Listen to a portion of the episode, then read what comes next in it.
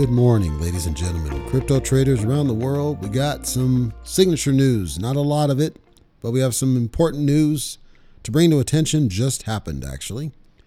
I know you're impatient. I hear your impatience resonating through the speakers. However, let me go ahead and get the particulars out of the way just to make sure it's done. CryptoTalkRadio.net is the site. We appreciate all feedback, questions, comments that we receive. We attempt to respond to each and every one of them. And so far, we have a track record making sure we get responses to you. If you give us the feedback, we have a couple of listeners that have given some very valuable feedback, and we've worked to try to make changes. As a result of some of the feedback, I want to give you some updates on where we're at as podcast. Top of the list, I'm still in the process of building out, as I committed in the month of April, the uh, supporter section that's going to be happening. I have the kind of fine points that I I want it to do. Now I'm working on the mechanics, and I believe I've got the tool that will best suit what I my vision is. And just to be clear, I could build it myself, but I need to optimize my time. So I found a third-party tool, seems to do everything I want it to do. Now I need to test it, kick the tires on it. I also need to reach out to them about the network and how that would work for other podcasts. I'll give you a sampler of again some of the things that I'm thinking of as part of this subscription, this supporter function that I'm envisioning. And just to be clear, it's not going to be Patreon. And the reason I'm not doing Patreon is because Patreon commits you to a certain performance. You have to get a certain number of published content up to their site on a routine basis. That's not going to happen, brother, for mine. And so Patreon's not going to be the option. I can tell you that much 100%. There's a couple of other candidates I've got in mind. Again, I've got to test each one, just make sure they're doing what we wanted to do. But just in summary, this is not a members area. So don't think it's like a you have to come to my site and sign up as a member or any of that. It's not a members area per se. It'll behave similar to the way Patreon works if you've ever used it, that it's a supporter area.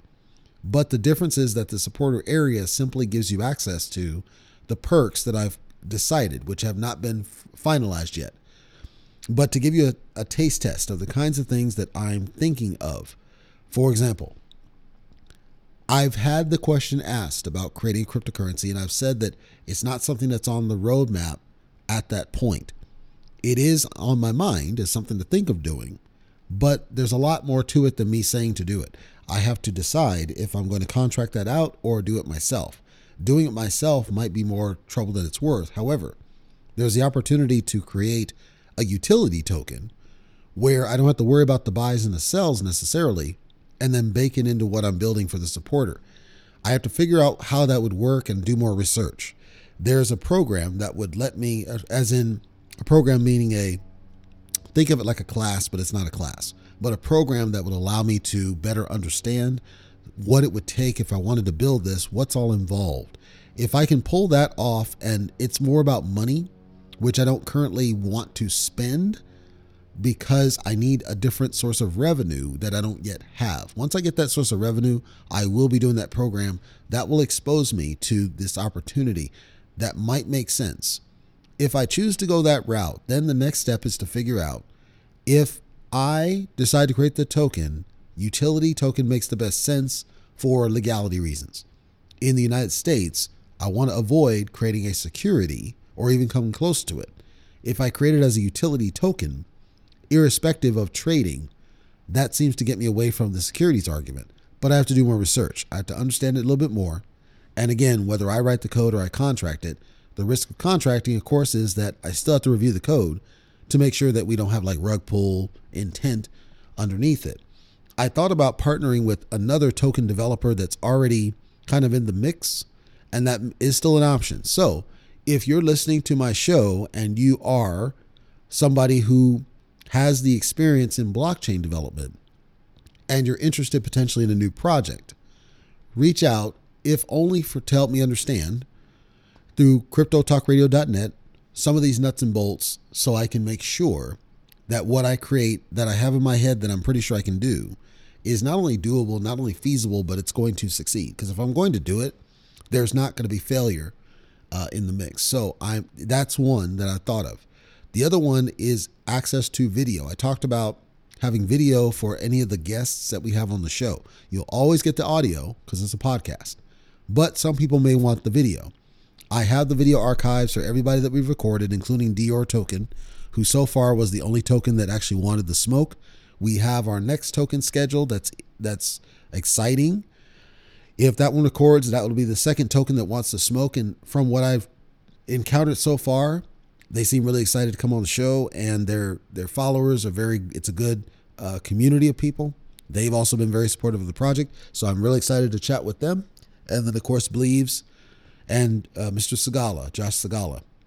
So we've got really good video content that would be made available through this uh, conduit for those that are interested in it. So the access to this crypto, if I choose to create it and whenever I choose to create it, access to video content, which nobody else gets. It's kind of exclusive content. It has similar editing, but not quite the same. But it has, again, some people may just want to see the video for whatever reason. So that's a value add thing.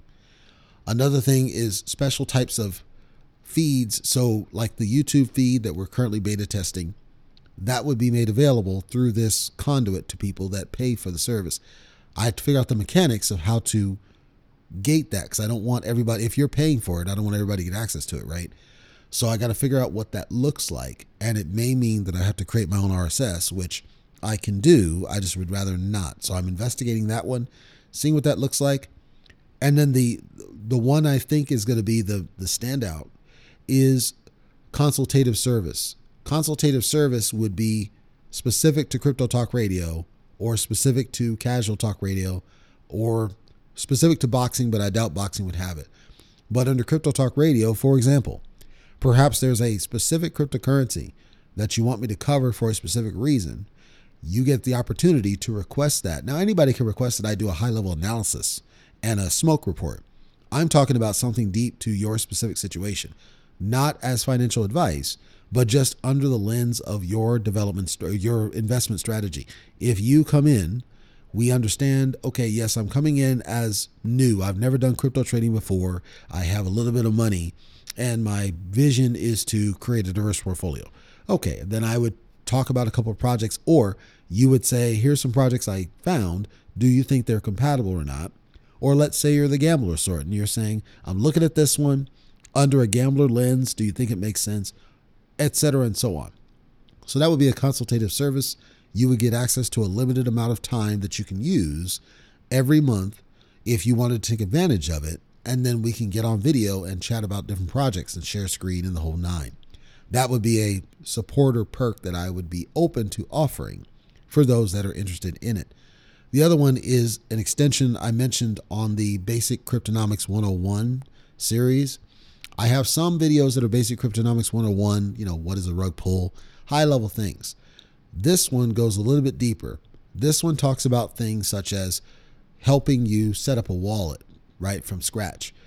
This is kind of consultative in a form, but I can record a lot of it.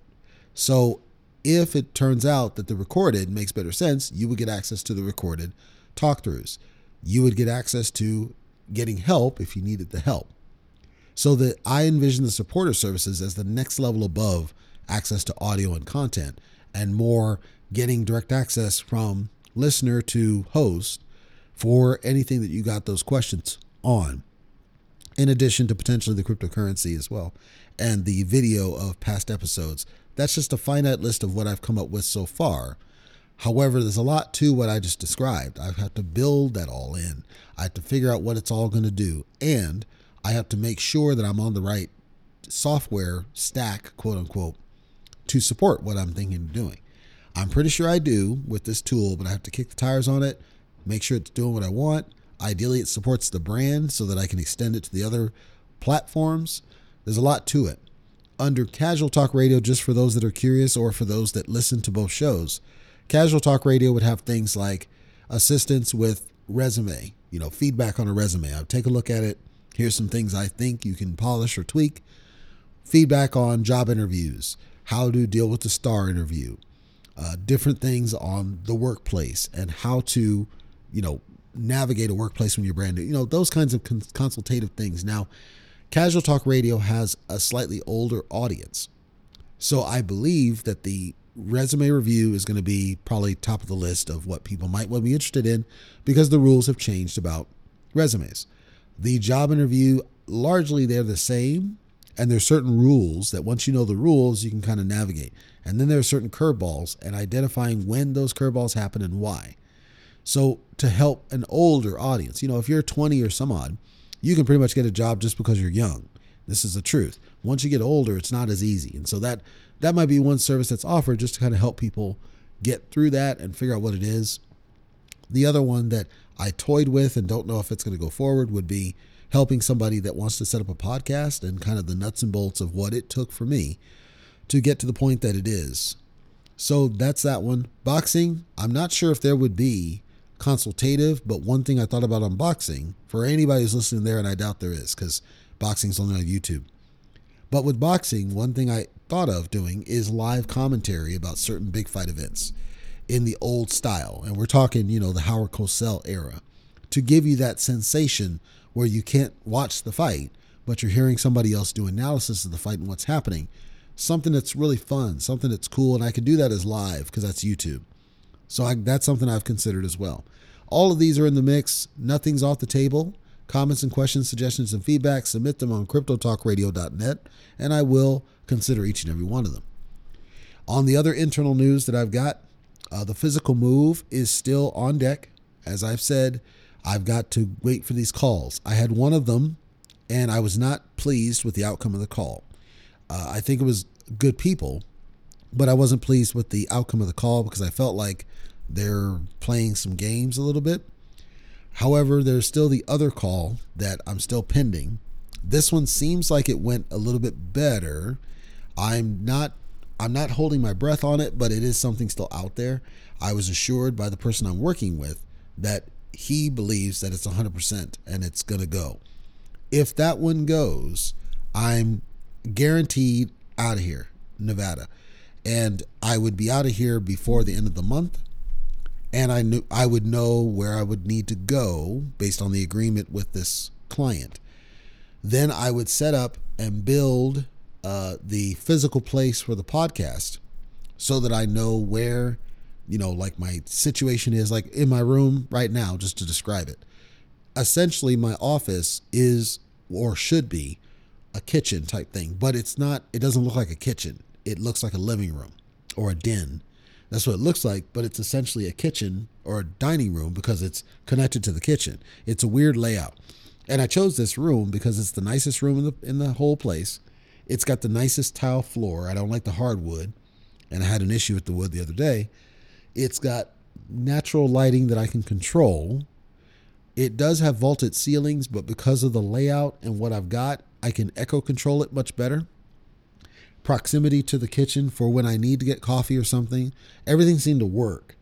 What I want to do is actually build a dedicated office just for my work and the podcast that has even better audio control, better lighting control, better echo control, like just overall do it the way I want to do it.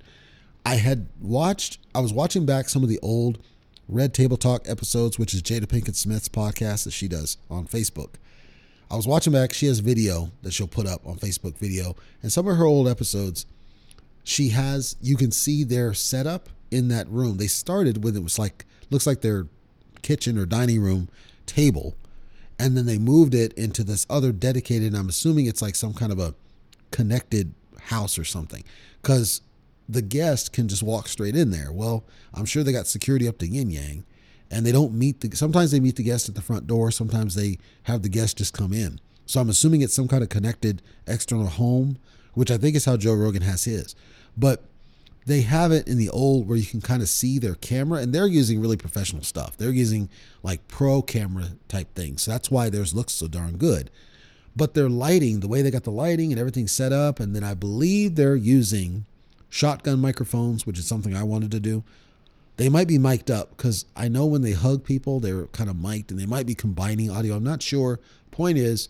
the fact that they have such a controlled layout and appearance for it, that's what I want. Not for the purposes of video in this, but when I'm working with guests, it's going to give me a good experience. I had a recording on Casual Talk Radio It went really good. My video was excellent with my new camera placement, which was a small tweak, but it made an amazing difference in what I appear on camera with the right with my lighting's doing what it needs to do. So now that I've got the lighting perfectly situated, I've got the camera perfectly mounted with my sit stand desk, I've got the audio where I need it to be based on what you hear now. Everything is working the way I wanted it to work. Now that I've got that done, now it's simply a matter of going through and identifying what do I want to do next and helping other people that might want that help. That can be a consultative service. Because you could have people that want to do video podcasting or video shows and they want to know how to do what I did and how mine looks and all the tips and tricks. That might be a consultative service. When I get to the new place, it gets easier for me to offer that service as an actual formal business. I just have to set up the registration and everything else. And that's why I didn't want to do it here, just to uproot and go to another place. That's all in the works. And the reason I broke that down to you is that there's, as I committed to you, I'm going to still be recording on schedule. But while I'm mid move, I may need to record on my phone or something else and then just remaster the audio so it sounds somewhat good. But there will be a period of time where I won't be able to do guests because I'll be on the road. But the commitment for me to record shows will be constant and consistent, as you've had from me. Every Tuesday and Thursday, there's going to be an upload of some kind. Even if that means I have to do extra recordings on, you know, Friday, Wednesday, or Monday, or Saturday, Sunday, just to make sure I have the content available to you, or it's a revisit of a token that I've already covered on YouTube, which you've heard me do on occasions. All that's in flight, so there's a lot I've got going on. I again, I spend at this point it's like 12 hour days. Used to be 20 hour days. I'm down to 12 or yeah, 12 hour days. When I start doing some of the web revisits, which I'm already investigating, that's going to ramp up again because I'm going to have to spend time on the web rewrites and everything else that I committed before the end of April. And the board that I told you is coming, that should be up this week. I was supposed to have it up last week. The reason I didn't do it last week is because I knew with this call, I needed to focus on both calls and got those done. Now they're off my mind. At this point, I shouldn't get any more calls, I don't think. Now I just have to wait and see if I can turn the board into something you guys can use and it makes sense and you'll see what I'm working on visually. And then I'll refer you to cryptotalkradio.net which reminds me, if you have anybody that you believe would benefit from cryptocurrency coverage, please do send them to cryptotalkradio.net to get those updates, including if they just want the snippets on YouTube. That's all I got for the internal news. External news, of course, the big news at the top of the hour. SHIB, Shiba Inu, gets listed on Robinhood after uh, what seems like an eternity. Now, here's the thing with this there's a lot of people that are really excited about this. There are a lot of people who are just jumping for joy on this. And there's a lot of people who speculate this is going to be what pushes SHIB back over its all time high, the original all time high of 3.8. I have said repeatedly, I don't think it moves the needle. And I'm not saying that to naysay it. I'm saying that I believe that the problem with this whole situation, I actually did a video on YouTube about it where I was questioning why so many people were holding on a SHIB. Just to circle that up here, because I don't think I talked about it in the podcast. Or maybe I did, but I don't think I did. The bottom line is that SHIB has been available, Shiba Inu has been available on every single major platform other than Robinhood at this point. It, every single one. It, it's all over the place. And pr- pretty much everybody's swap has it available. So there's like, it's available anywhere. It's probably the easiest crypto to buy other than Doge at this point that's not, you know, Bitcoin, Ethereum, etc. And so what I was advocating is, hey, look, if you want SHIB that bad, just get it from one of those other places, sit on it in your wallet, and then if and when Robinhood ever lists it, then go ahead and swap it over to Robinhood if you really want to do that. And for whatever reason, they did not, people did not listen to me. There was a survey, I forget what it was, it might have been change.org or something else. There was a survey. A million people asked for this thing to be listed on Robinhood. This was back in February. A million people were basically holding off on buying this thing simply because it's not on the platform they want it to be. So rather than getting access to this great cryptocurrency, and rather than benefiting the community as a whole by buying it now, they would rather just sit and in the corner and complain and fold their hands and, and whine because it's not on their platform. I don't support that that narrative. I don't support that way of doing things. I think it's the wrong answer. I understand what people are feeling, what people are thinking, and I don't agree with it. Because what it ends up doing is it ends up turning like you again, the the community is saying, "No, this is what I want and this is this is what we have. We already have the darn things. Let's go ahead and do this." Now, here's the here's the big thing. When this happens and Shib gets listed on Robinhood, it jumps about 25% to 30% ish. SHIB is currently trading at about 2.8, 2.7. It's not at its all-time high. Its all-time high is 3.8. I would argue it has it's nowhere close to getting back to the all-time high even with this announcement. Even though there was a significant amount of volume. And what I was telling people is I don't think it's going to move the needle. Not because SHIB isn't popular, but because remember, SHIB lost almost 5,000 holders. So it lost a lot of money on when the coin coin market cap issue happened. The coin market cap issue was a misreporting of the total supply, or rather the circulating supply versus total, total supply. So when that got corrected, the price tanked, not because anybody sold at that point, but because they had to correct it based on the true circulating supply in order for SHIB to get back as of right now to its original all time high, we're talking, when I say original all time high, this was the number that was its highest point after it launched. So, original all time high is once this launched, what was the highest it ever hit? Then that's 3.8, which I'm pretty sure was four zeros and 3.8.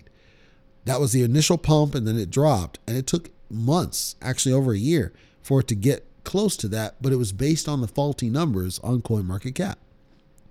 Now, for it to get back to that original all time high, you'd have to fight past all the people who were quote unquote wrecked when the price dumped after the CoinMarketCap situation and the people who were sitting on it at original all time high. The people who are sitting on it from original all time high back way back when, those are your millionaires they're going to cash out and take their profits and go because they're probably sick of SHIB, realizing that, as I've said on previous episodes, the burns aren't doing what they expected to do. They're not getting the return they thought they were going to get.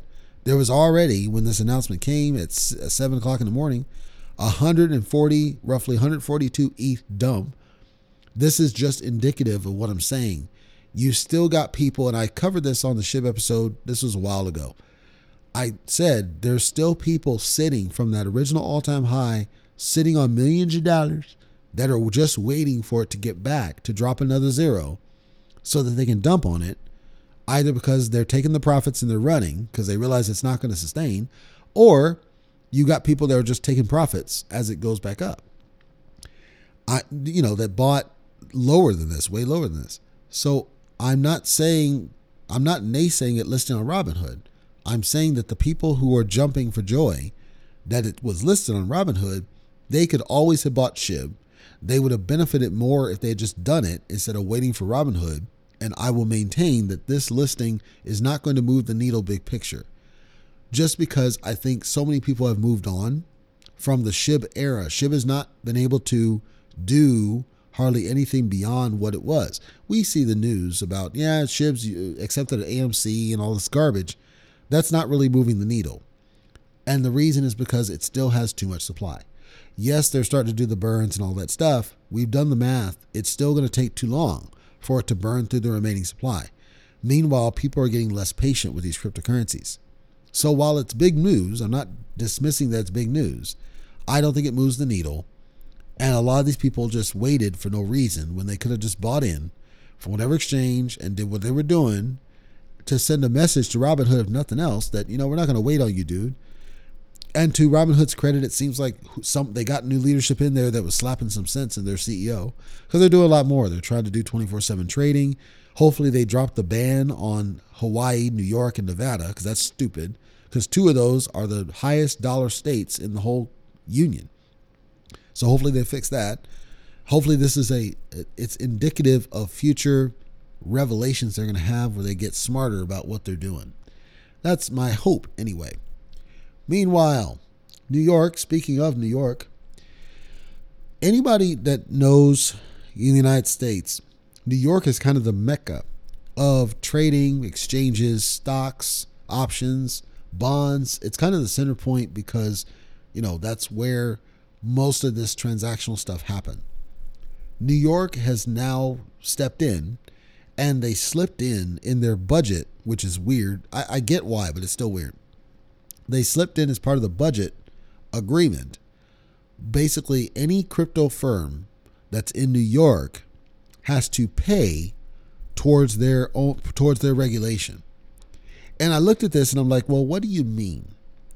Turns out that the they're going to be charged for money to be used to build regulations and support the industry. So there are like assessments that are going to happen, there's like fees, penalties, but the point is that a lot of these are things that they charge banks, insurance firms already today. And they're trying to make it in line with the way that, if you heard me on a past episode, I said this. They're going to try to make it like the banking industry and like the investment industry. And those entities are going to respond and they're going to take action.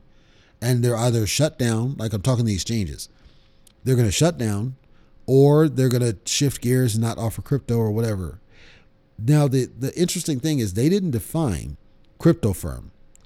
I suspect because of the broad nature of the way the law is written, that anybody that's spinning up a cryptocurrency you wouldn't be able to spin up a cryptocurrency in New York without being subject to this. And if you have a crypto and you have a you have an entity like a, a formed business in another state, you wouldn't be able to. You'd have to do something to avoid trading with somebody in New York.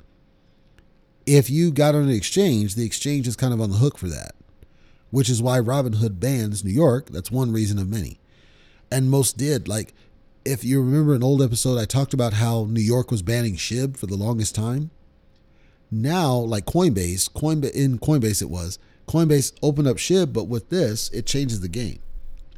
They say, and here's the joke: they say we don't quote we don't take taxpayer money, we take it from the industry.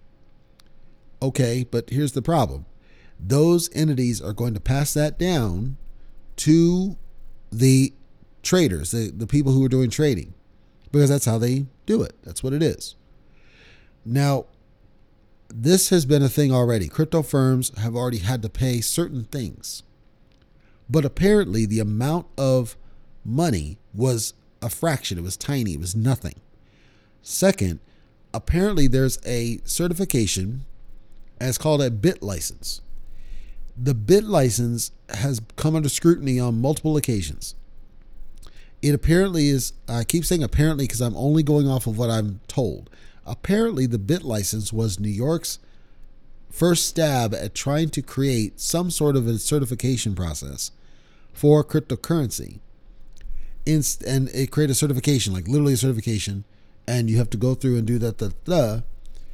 And then if they don't follow the rules, which have been very challenging, they got to shut down. They, they get a cease and desist other states took this and said, you know, just come here. You can come here and we can set up the crypto like crazy. Like Florida was one big one with the whole SHIB fiasco. They said, no, just come here and we'll take care of you. And you can, you know, you ain't got to go into that regulatory nonsense. Deet, deet, deet. And the bit license is controversial because it was its intent initially intent was to protect against scams, try to create some credibility, identify money laundering. It's the same story. It was trying to do the right things. But what it did is people who are legitimate is for the legitimate people turn them off because they were getting caught up in nothing. Like it's like, okay, you're getting fined or restricted or something else and they didn't do anything wrong. You're punishing the the well-to-dos in your attempt to go after the not so well. It's the same situation with the our US government and the COVID aid that they sent to different states. Right now, it's it's mostly gone, but back during 2020 and 2021, certainly 2021, they would say, "Okay, apply for this aid. We want to help you out. You can get up to $500,000 for your business and we'll help you out."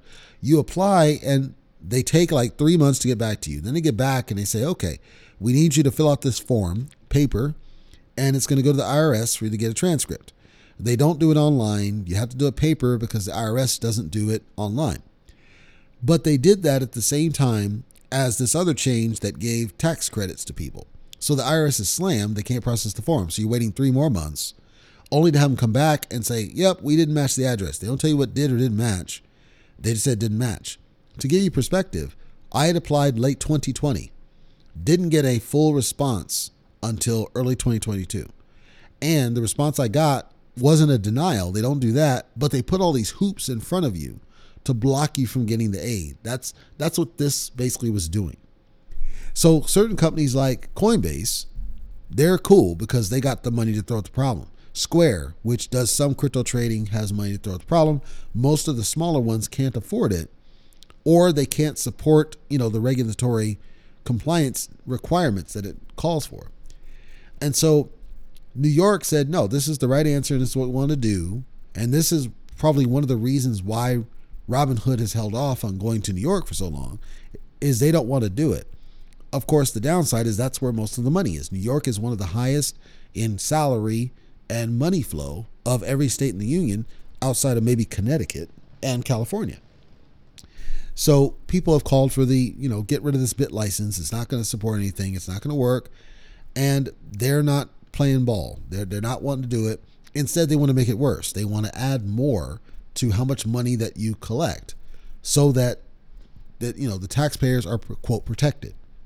Okay. So with this whole regulatory change that New York's trying to do, I suspect if it goes forward, it's going to make it less ideal for people to get their their fix in New York, and I think you're going to see a lot more uh, bans. I think you're going to be a lot more issues. There's going to be a lot more problems with people that live in the in the place, but also people that are forming businesses outside that want that money from New York citizens. So I think it's one to keep an eye on, especially if you're in New York. And I, I question why you're in New York, but I understand some people just are loyal to their their deal, and it is what it is. I got it. I got you. Speaking of Coinbase, let's flip over to them because they had a couple things happen recently. Coinbase has been inconsistent with the tokens that it chooses to list and why. Initially, this is prior to SHIB, it was that they were only going to list tokens pretty much. It had to be like a penny or greater. They weren't going to list any that had like two zeros in front of the deal off the decimal. So they've changed. You know, like the ape coin came out of nowhere and it got listed almost immediately. But SHIB took forever to get on the platform, and people were wondering why the heck is Coinbase so inconsistent with these tokens that it's listing? Well, they recently talked about new tokens that they're going to be listing potentially in 2022. These are not confirmed, but they're they're saying, okay, we want to potentially list these guys. They've said that they do a very rigid screening process to primarily avoid pump and dumps. But if you look at every token that's listed on there, every single one of them, every single one of them has followed a pump and dump pattern, especially ApeCoin, followed a pump and dump pattern.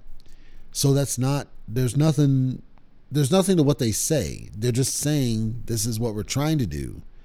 But they can't there's no consistency in their approach or their legitimacy. Then this recent list, when you look at the list, and I looked at the list, some of these I've I've heard of and some I don't. Some of them are actually good ones.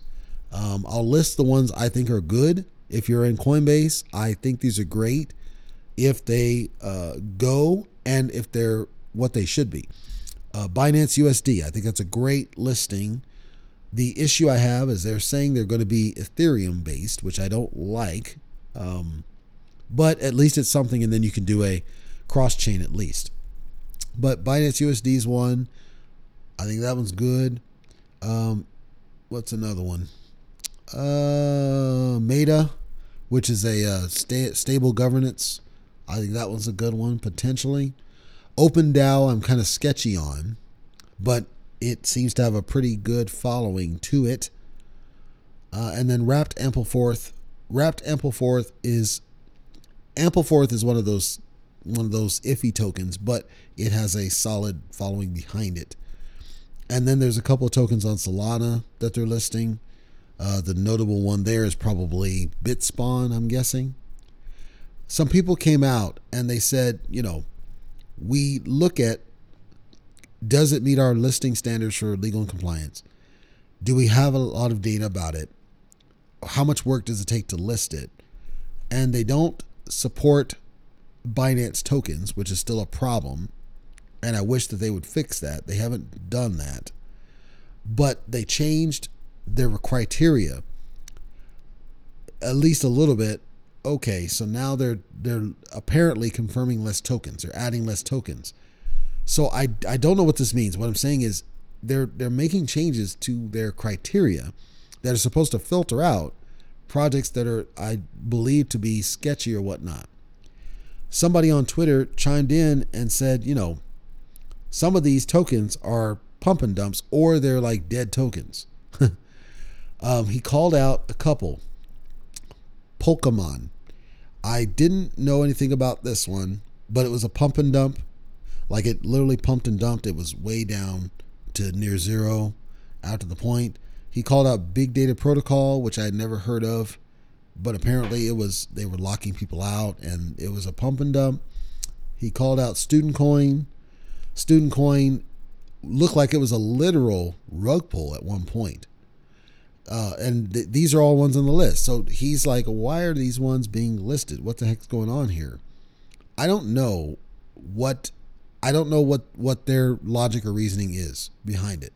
I don't have any answer. I suspect, like this is my theory only.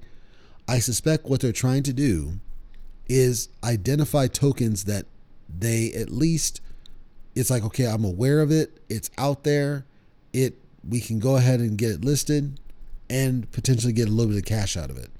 Because there's no reason for like like if I look at the list of the ones that he called out, Student Coin in particular.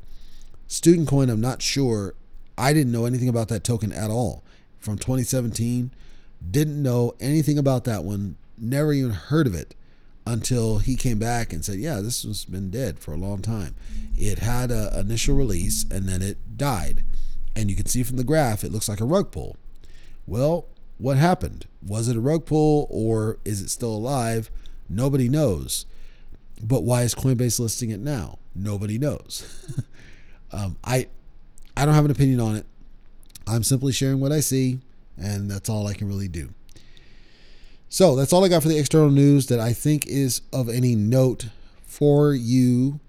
I do encourage you to keep up to date on the SHIB situation, especially if you're in SHIB or had considered it. I think it's good to watch the chart movement. I still maintain I don't think it's going to move the needle. I think it's a blip. I think it's going to come and go. I think there's going to be some pumps, but I think there's going to be a lot more people selling because they were tired of waiting. It's my opinion. And then, real quick, not really news, but just a point about the current state, you know, the, the bear situation that we're going in.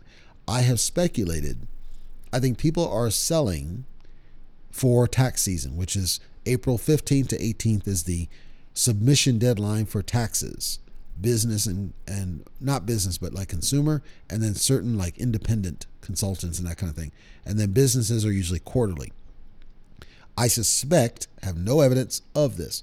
I suspect that what may be happening is that you've got a lot of people who are just dumping cryptocurrency to get cash. I say that because when I looked at the USD Tether, its value is going slightly up, and then of course it's rebalancing. When I see that there's that much price movement positive on a stable coin, usually means that a lot of people are, are selling. They're dumping their their holdings. Now, whether they're doing it to trigger, you know, buying on a dip, or they're doing it for tax, or why they're doing it, don't know. But if you've been looking at the graphs and you saw an extended period of red, my theory, and it is only a theory, is that people might have been dumping some of their holdings to deal with tax season, which, hey, do what you got to do. I would question why people would do that because it's already too late. Like if you're in, you know, if you're in the year where you have to file the taxes, it's already been made due. There's not anything you can do about it after the fact. It doesn't make any sense. How they handle it's whatever, but I'm just saying, I don't know that there's, I don't know that that makes any sense in my opinion. So I if I'm right, then we'll have to just kind of watch it and see what happens uh, over time. But I think, in my opinion, that this could be something where they're just dumping their holdings and dealing with the tax situation. And that means it's not only temporary, but also that it could repeat. That's why I'm calling it out that you could have people that repeat this. They could do it again and again and again. I hope not. But if I'm right, that means it would be repeated because as big businesses are holding crypto and they got to file taxes quarterly, that means that they could be putting cash into cryptocurrency to try to get a gain, then selling it off every quarter come tax time to deal with the tax bill. And they're just using it as a holding, which is going to affect everybody else who's trading it because now you're subject to the rules of what everybody else is, what these businesses are doing. If that's what they want to do, so be it. But I, I think it's stupid because it's already past the point where it would have made a difference. So that's all I got there. Um, let's go ahead and get into our underdog token. And just to be clear, I, I say underdog token because it's it's underdog in the quote mainstream. It's underdog in what it's doing. It's underdog in how it's presented, but it might be long standing. It might be have been out there for ages and it's not new, but it's been out for a while, but lesser heard of, and I'm bringing it to your attention. And this one, I did the coverage, I put it on YouTube, and immediately got attacked because I'm telling the truth about what I saw. Just to be clear on this one, this token has a lot of complexity. And the point I was trying to make to people that they didn't get is I think it's too much complexity for the layman to absorb what it is that they're trying to do. I'm not, I've never, and even in the smoke report, I didn't trash the project. I wasn't down on it. I didn't say it's a bad project. I simply said, I think there's something here, but your documentation is kind of out of whack, and I think you should simplify it. That's all I said. And there's just naysayers that are just diehards, which, if you're listening to this, I would recommend don't ever get to the point that you're diehard about any crypto. Don't, don't, please don't do that. You've heard me. I'm critical about every single one of them in some way. Don't get diehard about any crypto. It's not healthy. It isn't. So I'm going to go ahead and share that audio. This one was called Elephant Money. I'm going to go ahead and share this in here uh, as our underdog token, just so you guys get to hear what I said on YouTube about this token in case you're interested. I do think, again, there's something to it. All I said was I think that they've gone too far with the complexity. So take a look, see if it makes sense for you. I found another token, and I do hold a smallish bag of this token, but it occurred to me that I'd never have done any analysis around the token whatsoever. For that, I apologize because I intended to. And of course, time ran away. There's a lot going on. And I figured now's as good a time as any because it came to surface, and especially because the whole market's down. And I suspect it's because of tax season. I have no proof of this, but I suspect that's the underlying reason. I think people are just dumping cryptocurrency to free up money in anticipation of tax bills. If my theory is correct, I think those people are stupid because to try to defray, if they're trying to defray their tax bill for next year, then I guess that makes sense. But doing it this close to this current tax year doesn't make sense to me. Because if you were trying to defray this tax bill, you'd had to done it by December 31st of 2021. So either that's the case and I'm right, or it's not the case and I'm wrong. I'm not really sure. Regardless, I suspect that the industry in general, crypto, is subject to a lot of sell off pressure because of the proximity to tax season. That's a theory, I have no proof. This project, though, it's been sitting in the bag and I've watched it and it has its ups and downs like many other tokens. And I never did an analysis because there were a lot of other stuff, things happening. But I want to go ahead and give it a chance now. The token I'm going to cover is called Elephant Money. Site is elephant.money is the website. So don't say I didn't give you the website address. It's elephant.money. That's how you know. That's how I know that you listened to it, and that's how you know that I actually went to the site. Elephant.money. It's on the Binance Smart Chain, and it's a basic rewards token. There are some fundamental concerns I've got with the token itself. Before I do that, let me just say straight off the jump, and if they're listening, I don't mind having you on the show and talk it out I understand what you're trying to do with the site. I understand that you're trying to keep it as simple as possible. I think it's a bad idea. I think a certain level of simplicity is good. I think you tend to go over simplistic because the way that your token works is not a simple structure. And you tried to simplify it. And in the end of it, you made it more complex than I think it really should be. Let me go and just break down the tokenomics. I'll start there first because I think for something like this, you kind of have to start with tokenomics and then work your way backward instead of trying to do what I normally would do, which is site analysis, because again, there's nothing to the site itself. First of all, they have linked on the site what they refer to as a white paper. I want to let the guys know, and ladies or whatever, that uh, you know that put this together. I'm not going to tell you that your white paper is crap. It's not. You put a lot of thought into it, a lot of detail into it. It's not crap. the The problem I've got is it's not really a white paper, not in the science of what I would expect in a white paper. This feels more like what I would want in a garbage GitBook, ironically. Because to me, the white paper needs to go beyond the token itself. You spent, what is it? Uh, one, two, three, 16 pages telling the reader about how your token structure works. If it takes you 16 pages to explain how your structure works, your structure is too complicated.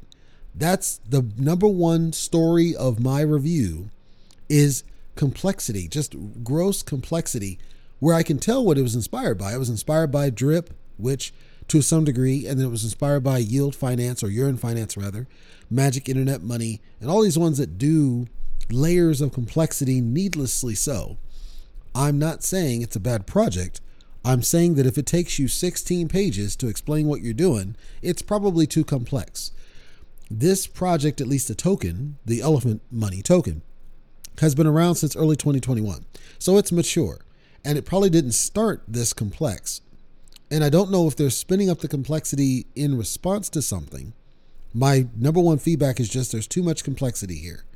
And I don't know if you can simplify stuff now, but I all I'm saying is that what you call a white paper is not a white paper. This all belongs in the garbage GitBook to make it easier to parse it because it's like so much data and it's just data. There's no images, there's no nothing. I and then your site is bare nothing. Okay, no problem, but I think you should I think you should have a little bit more than what we're talking about in the site and more structure to your so-called white paper than what you got. Cuz as it stands, this automatic to me automatically would turn off your layman investor. That's not because it's a bad project, it's because I don't know that your layman investor is going to spend the time doing. It. Like you're really banking on at this point FOMO graphs, people that FOMO into the project because of the graph. Now, they have a medium. The medium does a little bit more to kind of simplify things down, and they do AMAs and they kind of post the information from the AMAs, and so it looks like they're trying to simplify what's going on no problem. I, I applaud them for the effort, at least, in trying to bring some common sense to this thing. It looks like the white paper was over just updated very recently. So I don't know what the previous white papers would have looked like. I'm not going to spend the time going into archive to find that. I don't know if it had the same level of data or it didn't. So what I'm going to say is I'm going to do the best I can to parse this down into a simpler form to bring some chaos to this because or bring some simplicity to this chaos because there's a lot to it and i would argue needlessly so it feels like needless complication for the sake of complication so the core token the main token elephant token okay they spun it up it's got a quadrillion supply as of last count there's as it was built they did the half burn, like everybody does, upfront, and then they created a project wallet, marketing wallet. They did a lock liquidity wallet, and then they did a what they call a liquidity drive. They say, according to how the structure is built, there's a connection into in the past. Apparently, there was a connection to stable coins, And the liquidity pools were supportive of the stable coins. In this case, uh, like Binance USD was one I saw in there, and then a BDO token that I hadn't even heard of. And then, of course, the core gas tokens, Wrapped BNB, Bitcoin, Ethereum, and Cake. And they said that they're no longer supporting those, and instead they have their own stablecoin, quote unquote, called Trunk. And the trunk is essentially pegged to USD, thus making it a stablecoin. And so they're trying to keep it all inside the infrastructure. Now, the, here's concern number two. If what they did was designed to stabilize the value, I don't think it really worked because this one did it tanked just like everything else during this market. If you're pegged to straight stablecoin all the way around, I don't know how it's possible that you could have tanked the way that I'm seeing. When I looked a little bit deeper, it looks like the vast there's still a lot that's still in Wrapped BNB. Now, I don't know if that's because they didn't force people off of it and they said, nope, you can stay there, but we're not allowing any new. I don't know why that makes any sense because the whole description I read off their white paper is the intent is that the trunk is going to be that that stabilization. So I would have thought that they would force people off of the older or here's even better, we simply and they described this, but they didn't seem like they did it, that we would literally take those coins and use them to mint this trunk so that they're no longer in those tokens. It didn't seem like they did that. I'm not sure why. If the intent was never to force that issue, I would question why not. Because otherwise, what's the value of doing it as a net forward? Because you're going to have people that just sit on it. And while that's doing it, you have that instability of price. While you have the instability, you have the risk of FOMO selling. And we're seeing a lot of that now, especially with the what's going on in the industry. I would have assumed and perhaps this is my fault, but I would have assumed that if you're going to go this direction of creating this trunk stable coin, why would you not just use the existing Wrap and Ethereum and Cake and BUSD, or not even BUSD, but everything that you already had, and literally you already had control of it. So why not just do that to basically build or create these tokens, sell them off for the you know the stable coin and then convert into your stable coin and go from there. Why would you not get rid of it so that you don't have any of those in play? I suspect it's because in order for them to allow trading for newer investors they had to keep a little bit on deck. If that's true no problem. But the amount i see in what they call WBNB v1 is over a million dollars.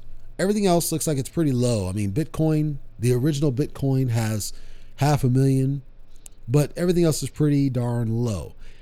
The Wrap BNB, the original Wrap BNB, which I'm assuming came from the first pool that existed, over a million dollars. Why not force it? Like, why not just dump those and get it over to the new trunk? Because that would have stabilized the value. I don't understand why you would have done it the way that they did it. Because if my theory is correct, and I'm not saying it is, I'm saying if it is, that means that there, even if you were to do it now, you've lost significant amounts of value. So if you were to take action, you're going to realize a loss in the value across the pool. Whereas I would have gone ahead and done that when things were up, or at least built the mechanics to where it did it over time. And they describe like drip mechanics and everything else, but that looks like it goes to the investors, not to the the tool, to the pool. So that's a confusion to me. So number one is the white paper is not really a white paper. It's more like a tech spec. It's what I would expect to see in Garbage GitBook because it's technical in what it talks about. And it's good information, but it's not to me that's not white paper. Like I don't see anything about who these people are. I don't see names, I don't see faces, I don't see contact information. What is their background? What is their structure, strategy? None of that's in the white paper. The reason that you decide to go this route why does this thing exist? Why do you feel this is the right answer? Why did you build it when you did? Why did you build what you did? Why did you make these changes? I know what they would say. It's all in the AMA. Doot, doot, doot. I think it needs to be in your white paper. That's the whole point because people are searching for this information. And I don't think it should be trapped in a video because videos are not the content of a video is not searchable unless you provide a transcript, which you don't. So I'm saying all of these answers. Like you don't even have an FAQ section that I can see on here. E- even something so simple as that to help answer these basic questions. But I do think your white paper should have the who's and the what's and the contact and the credentials and and what got you here and why did you create it and what's its what's its long-term vision. I don't see any of that stuff. It's just a tech spec. It's fine to be a tech spec, but I don't think it fits a white paper definition. So I'm going to say they don't have a white paper because they really don't. It is audited, and there's a couple different audits, including a CertiK audit. The CertiK audit didn't flag anything major. Um, it didn't get the highest score, but it didn't flag anything major. Chances are the uh, audit, and the audit was done a long time ago, so I'm not sure if any changes were done at some point in the past that would necessitate a new audit. I did run the token through marketmove.ai, and the contract looks pretty darn clean. Ownership is not renounced, and for the most part, the owner doesn't have too much privilege. The comments in the code are pretty darn good. They did a really good job of commenting their codes. I give them credit for that. And they explain what different things do, and they're not, you know, it's not overly like convoluted like Seifu, for example. It's actually pretty straightforward, clean in the way that they broke it out and what functions do what and why. So I got no issue with the the contract and market move doesn't either and the audits don't either so the code seems clean so i guess at this point if i'm breaking it down i think you know social media might be a slight concern because it they're they have a diversity of social media but because the site's so sparse you can't tell what what is their social media preference. I suspect it's telescam but i don't know. They do have a medium. The medium's getting updated. They do have an instagram. They do have a youtube. They do have a link tree so they have varying social media they do not have a reddit that i can see there probably is one and they don't consider it theirs if they don't, I think that's a gap. I think they should embrace Reddit because, again, you heard me. I think Reddit is one of the key ways that you can, you know, work this better. Is keep up to date with all of the social media platforms that are searchable, and Reddit is definitely one of those. I looked at their YouTube videos. The YouTube videos are mostly informational videos. There's nothing wrong with that. Um, better that we have more information and helpers than less. Um, they're more instructional in nature. I'll say this, and this is in the in some of their documentation too. I don't agree that you should recommend MetaMask. MetaMask has been hacked, MetaMask has been cracked, MetaMask has had issues. No. If you're going to recommend wallets, what I would say is you need to support Wallet Connect, which allows you to basically use any wallet you choose. You can recommend MetaMask if you're not, you know, familiar with other wallets. But I think you need to also talk about things like CoinMarket Wallet or Coinbase Wallet rather, which I think is garbage. But it, for beginners, Coinbase Wallet's ten times better than what MetaMask is doing by far and away. Um, I would recommend Trust Wallet. I would recommend SafePal. I would recommend some of the other ones and stop fixating on MetaMask. MetaMask makes sense for the developer because that's how you connect it to the contract builder and to Solidity to load liquidity and launch and da da da. So, from a developer perspective, it makes all the sense in the world. For your layman user, MetaMask is the worst wallet of the bunch, in my personal opinion. So, it's fine to at least talk about it, but I'm saying I don't think you should lean towards any one. I think you should talk about the big four Trust Wallet, Coinbase Wallet, SafePal. I would even throw in Binance Wallet because some people outside the United States could use Binance Wallet and probably do. Very few regular consumers day to day, I'm talking outside the crypto bubble, are using MetaMask because it's garbage. It's a garbage wallet. It's been it's had issues, and the only thing it's really good for, in my opinion, is the ability to get to OpenSea the fastest of all the wallets. It's your project. It's your prerogative. I'm just saying I don't support that at all. The last thing I'll call out, I did look at the graphs and the price movement, of course. With the current situation, it is trending down, but that's because we're dealing with somewhat of a bear uh, situation right now. I believe it's because of tax season. I have no proof of this. But when I looked at things like sentiment, so there are ways you can get a sense of the sentiment of a project in social media chatter. It's, I would say, this is one of those projects where and I don't know if it's a good or bad thing, but this is one of those projects that's just kind of there and nobody's really talking about it. there's mentions, but it's not like nobody's against it, nobody's calling it a scam, and nobody's like do the moon, do, do, do. It's kind of just there. Which again, I don't know. I'm not saying it is or isn't a good thing, but it's something to note. Most projects, if you look at them, they're going to fit in one or two categories. You've got the cult, you know, like like Saitama, which hopefully is breaking here soon. But you got like the cult situations. Uh, you got ones that just have vociferous followings, like Safe Moon, for example. If I take, I'll use Safe Moon. It's a great example. If I take Safe Moon and I compare social media sentiment of Safe Moon versus uh, Elephant Money, Safe Moon's positive chatter, I'm talking how many people are upping this guy, is arguably double what this one's doing, even though Safe Moon's had major issues. Safe Moon, I believe, is a V3 and it's had major issues. It's had all sorts of stumbling blocks that, from what I can tell, Elephant Money never had. But yet it's been able to keep a positive sentiment more than these guys have. I don't know what that's a cause. I don't know what the cause of that is. I don't have that answer. I'm calling out that in what I see, I suspect that the neutrality of coverage, the lack of positive coverage, could be indicative of how convoluted the documentation and the structure and the build is. That could be a thing. I'm not saying it is, I'm saying it could be. So for the naysayers, I'm not making any direct anything. I am going off what I see. I see needless complexity. I see a need to really simplify. I think they tried to do something that's really cool and it you know, once you get it built and you get investments in and you start going in the ecosystem, it does look like you're getting good returns on stuff, like with Trunk and you know the Stampede process, which is a whole different thing, and the Elephant token itself just holding.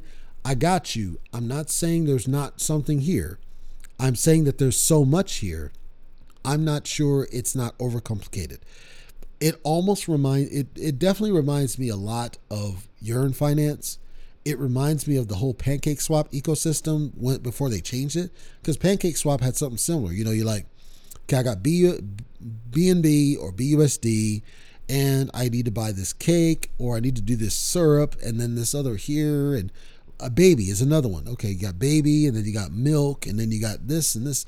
Like layers of needless complexity and I'm seeing this more and more with tokens, and I'm not a fan of it. I understand why they're doing it, and I got no problem if you create a stable coin that is yours. But I do think that that excludes people outside the crypto bubble. People outside the crypto bubble are not going to buy into another stable coin that doesn't let them buy and sell it just like they would do any of their other portfolio tokens. So I think at minimum, you just settle on one token in addition to the one you create so that you're not excluding those outside the bubble. So for these guys, recommendation number one, I think you need to reintroduce at minimum BUSD. If you're not going to do USD Tether, at minimum BUSD.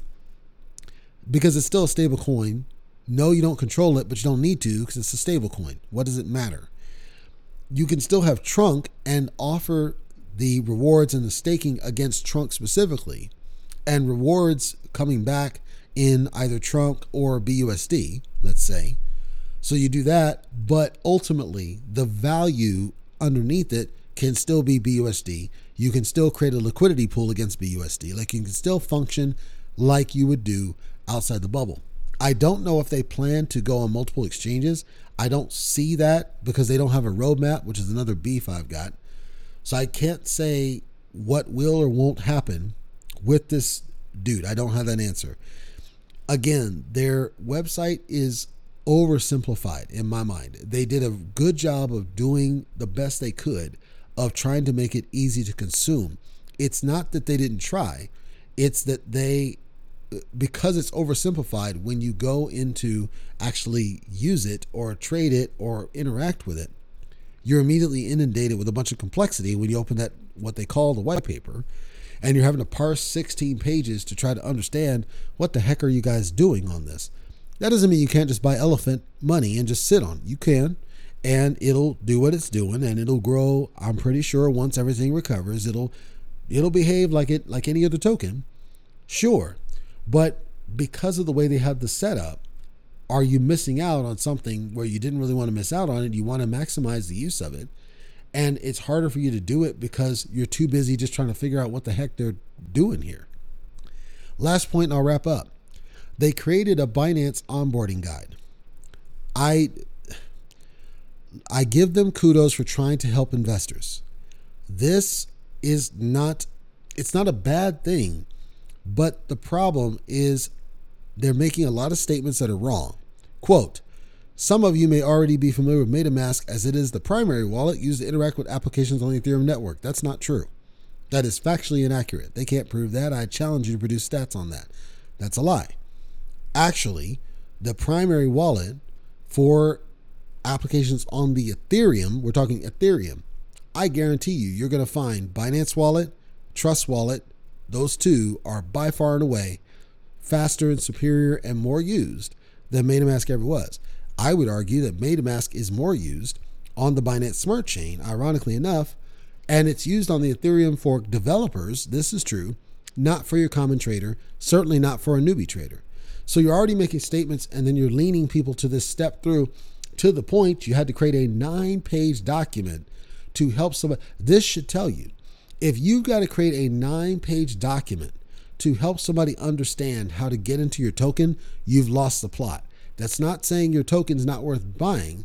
I'm saying going MetaMask was your problem because you didn't need to do that. You could have done Trust Wallet or SafePal, and it's way easier. SafePal alone is way easier to do it.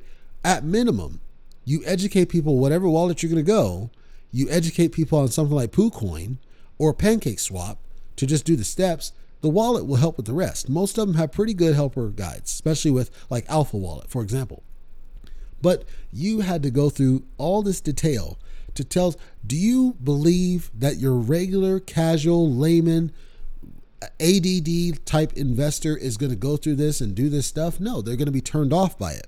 Why do I have to do all this? I'm saying in their mind, why do I have to do all this just to buy your token? I already got my trust wallet. Why can't I use that? Your instructions don't tell them how. Your instructions don't accommodate people who are not in the crypto bubble. That's the problem I got with this. So I don't support this at all. I understand what you're trying to do. I applaud that you tried. I don't support it at all. Then this one makes assumptions about desktop. You're you're talking about desktop apps because all the stuff that you're calling out is on the desktop plugin, not on like a mobile device. It doesn't talk about difference between Apple and Android. It doesn't talk about wallets that are plugged into your browser, which are starting to become a more of a thing now. It doesn't it doesn't it's not I don't want to use the term, but inclusive to more people. You made a great effort and I applaud you for the effort. I'm saying that I think it may tend to be a turnoff because it may come across to them that you're asking them to do extra steps that other tokens don't and they might go that way. You might come back if they're listening and say, you know what, our growth's whatever, we're not going to listen to you. That's fine. You don't have to listen to me. I'm just telling you what you call a white paper is not a white paper, number one. It's a tech spec. It's a good tech spec. I think it should be on the site as a garbage GitBook because this is technical data. This is not who. Who are you? Your faces, your names, your contact information, your vision. Here's what we wanted this thing to do. Here's why it exists. Here's why we're doing this thing. Where? Where are we? What countries? What locations? When? Where's your roadmap? There's not a roadmap anywhere on the site. Now, maybe they figure they're done, and so they don't need a roadmap. Show the steps that were done and when they were done. How? How are you planning to increase this or improve this, or how did you get to this point, and why? Why does this make sense to a layman investor outside the crypto bubble? That's a white paper per my rubric. None of that's here. That's why I say this is not really a white paper. I applaud you for putting something together. Like, that's the bottom line as I wrap this up. I applaud them for their effort. It's not the effort at all. They tried to be as simple and to the point with the website as they could do. They tried to put a detailed white paper together. It's just not really a white paper. And the site doesn't give you enough that should be on the site, and it's currently in what they call the white paper. It should actually be on the site. Here's one where they should use the garbage GitBook for what's actually in the white paper and instead focus on a white paper that goes through the rubric type things. They tried to give steps and instructions on how to get set up on a wallet and get started, but it's only targeted to one, I'd say the 0.1% of the 1% of the 1% of the population, and it's not inclusive to everybody else outside the crypto bubble. They tried their best to stabilize the value using this trunk, but then I don't see it's completed because you still have wrapped BNB that's causing now your price to tank during a bear season. So, what was the point of doing the trunk in the first place if not to help stabilize the value? Like everything around this is you tried, you know, like goes to the Miz in the sign. You tried. And I celebrate you trying. I celebrate the effort. I celebrate the hard work you tried to put into this. I'm simply saying that although it looks like a strong project and I don't see any concerns from a, you know, legitimacy perspective or any of that, it's not that. It just feels like although you tried and you tried hard, it almost felt like you put too much effort in and not enough thought into why certain things need to make sense outside the crypto bubble. Anyhow, elephant.money, check it out on the Binance Smart Chain. I again, I don't see any problems with it in terms of, you know, legitimacy or them being serious or them being, you know, trying to take your money. I don't see any of that stuff. It seems like they're here to stay. Growth may be a concern in the long term, in the short term, maybe it's going to get some green. I suspect once this bear passes, it's going to go back green and it seems to have strong upward growth. And again, it looks like a strong project, but unless they acknowledge they're not going after the the casual investors, I think they're going to have a hard time getting this sold to people as to what really is this thing so I can maximize it. If they were to simplify a lot of this down, I think they'd have a better time of it. I don't know if at this point it's past that point because like i said it's been around for ages and maybe it's too late to consider that. It's what i would still consider. Certainly get the white paper to actually be a white paper. Move that content to a garbage GitBook where it belongs in my opinion. And then try to simple you know try to simplify your instructions for getting on board. Be more inclusive about multiple types of wallets and different types of people doing the project. Other than that you know again the site i would like to see more on the site um, more of that data that breaks down why we're doing this. What is the point of this? And help somebody understand other than just making money. Because making money helps, but as we see right now, even the tokens that are just about profit, they're taking too. So how do you differentiate yourself, differentiate yourself from that? I don't I don't know what that answer is. I'm saying these are things to think about if they're going to want to, you know, appeal more to the mainstream. So again, that was Elephant Token, Elephant Money, Elephant Money. You want to take a look at it? Please, I do encourage you to. Just be aware it's a bit overwhelming in the documentation. Suffice it to say, I can tell that the drip token, if you heard that coverage, there's similarities there. Yearn Finance, there's similarities there. There's a bit of everything in this one and multiple levels of passive income. I just, my primary feedback was I think they should take the time to s- simplify their documentation streamline it a little bit so that it's more accessible outside the crypto bubble. It felt like they're just in the bubble. That was my only criticism, really, is just things they're doing. They're doing a lot, and it felt like they're just doing too much, or they're not explaining it in a more inclusive way. And I don't like that word, but that's really what it is. And as I recorded this, something happened to this token. We're not sure exactly what it is at this point, whether it's a rug pull or a hack. There's two different opinions. Seems like it's something that affected their treasury concept, which would go to my point about the complexity because if they had so much complexity going on that they couldn't catch a, some sort of a gap or a glitch, it might have enabled somebody to kind of breach it or get in, or it's a straight up rug pull. Something tells me it's probably not a rug pull based on the fact that it's been around forever, and if they were going to rug it, they'd have done it long time ago. Ultimately, the it dropped. It significantly dropped in price. The telescams going nuts as expected. So there's no information at this point. I still encourage you to take a look at it. I would not suggest you buy anything yet until they figure out what the heck they're going to do. But just again, I can't stress enough simplicity of your project so that it's clear to understand what the heck's going on and what's backing what and how things are working so that you can be aware of certain things happening. I'm going to emphasize, and I'll cover this on YouTube as well, I don't believe that this is a rug pull by definition. One of two things must be the case. Either it's it is a rug pull, possibly with like a rogue dev or something, or they got hacked. I'm leaning towards the hack because the way their structure works, Very similar to like Everrise. Everrise got hacked when they had that structure. Many tokens that have structures like this, this kind of thing happens where they're hacking the back end. Uh, EarnHub had the same thing. So this is the problem in DeFi when you build these type things. The attackers they're finding new ways to drain funds.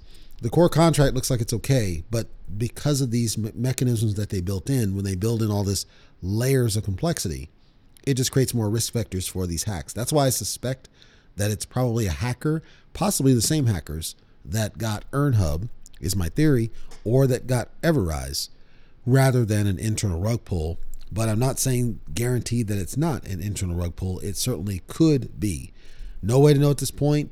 Have to wait and see what this all looks like. At this point, take a look at it, but I do not recommend that you buy into it.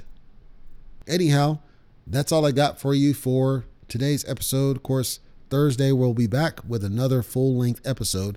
And I have some just real quick, because I don't know that I mentioned it or actually I did earlier in the show, but I didn't give specifics. But Thursday's episode is status quo, just like we've been doing. And then I've got somebody on Casual Talk Radio that's recording that afternoon.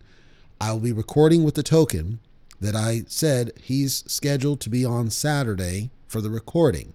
That means that the upload will happen on Tuesday, the 19th. So if you're eager for a guest based episode for Crypto Talk Radio, you don't want to miss next Tuesday, the 19th.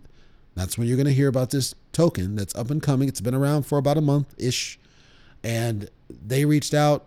Uh, actually, their community reached out on their behalf.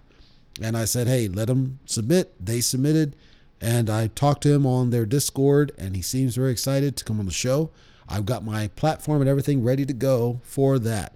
That will be a regular podcast audio, just like with Mr. Segala, just like with Believes, just like with Dior Token. But based on my whole supporter function that I'm going to create, then the video will be made available at that time. There'll be certain things that I'll put on YouTube, like if he has screenshots or things that he'd like to share. Then when I present the snippets of audio, then I'll have that as part of the imagery on the YouTube side.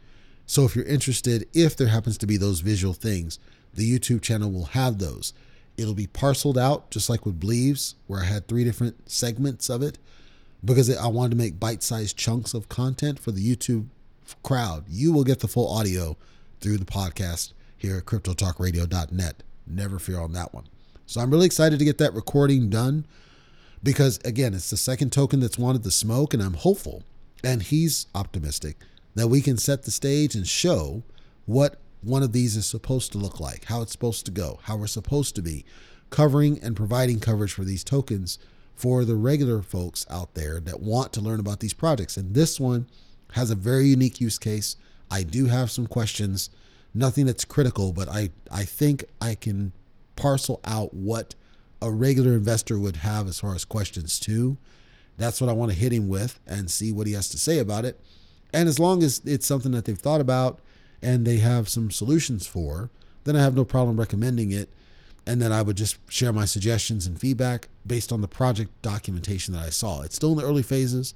They're still forming things. They're still actually making some changes based on com- community feedback. The nice part about them as well, they're active on Discord with a lot of the community folks. So they're not stuck in Telescam. They do have a Telescam group, but they're not stuck in Telescam they're engaging in other places. And that also stood out positive to me. So I got more for you coming next Tuesday. But as for this Thursday, it'll be just like normal, just like today. I'll do my regular coverage and then I will do an underdog token in preparation for the recording that happens Saturday. And then I'll be back on that Tuesday, the 19th, with my guest. For you guys, take care. Just keep watching the graphs and remember a lot of what we're seeing right now could be indicative of tax season. If my theory is correct, that means we should start seeing some jumps because people would be buying back off the dips, and that would start sometime next week, later part of next week is my guess. So we should watch the graphs and see if I'm correct, and the graphs start moving in a green direction. Even if it's not like super jumps, like I don't expect super jumps because Biden's still in office, but at least for the purposes of short term jumps, I would expect next week, like starting Wednesday and on, to see some more green. if my theory is correct that people were selling off in anticipation of tax because the tax period is Friday the 15th through that weekend, and then Monday the 18th is the deadline for individuals. Then the next time you would do a quarterly would be sometime in late May uh, in anticipation for June filing. So we'll see how that looks for the last two weeks of April as I build all this out. Next, let's say probably, I probably won't hear back on the Thursday episode about the move and the callback I'm waiting on. If I do, I will update you on status and what that means. It fundamentally just means that there won't be any guests recording for that period of time while I'm mid move, and it'll be a painful move. So I'll need to schedule my uploads, possibly shift things around, like maybe put casual talk on Tuesday, Thursday, and crypto talk on, you know, uh, Monday, Wednesday, or something else, or shift boxing to Saturday and then move one of the cryptos to Friday. I'll have to figure out what that means because I need to make sure that I get this move done correctly because I'm not doing the painful moves I did before. Take care, guys. I'll check in with you guys on Thursday.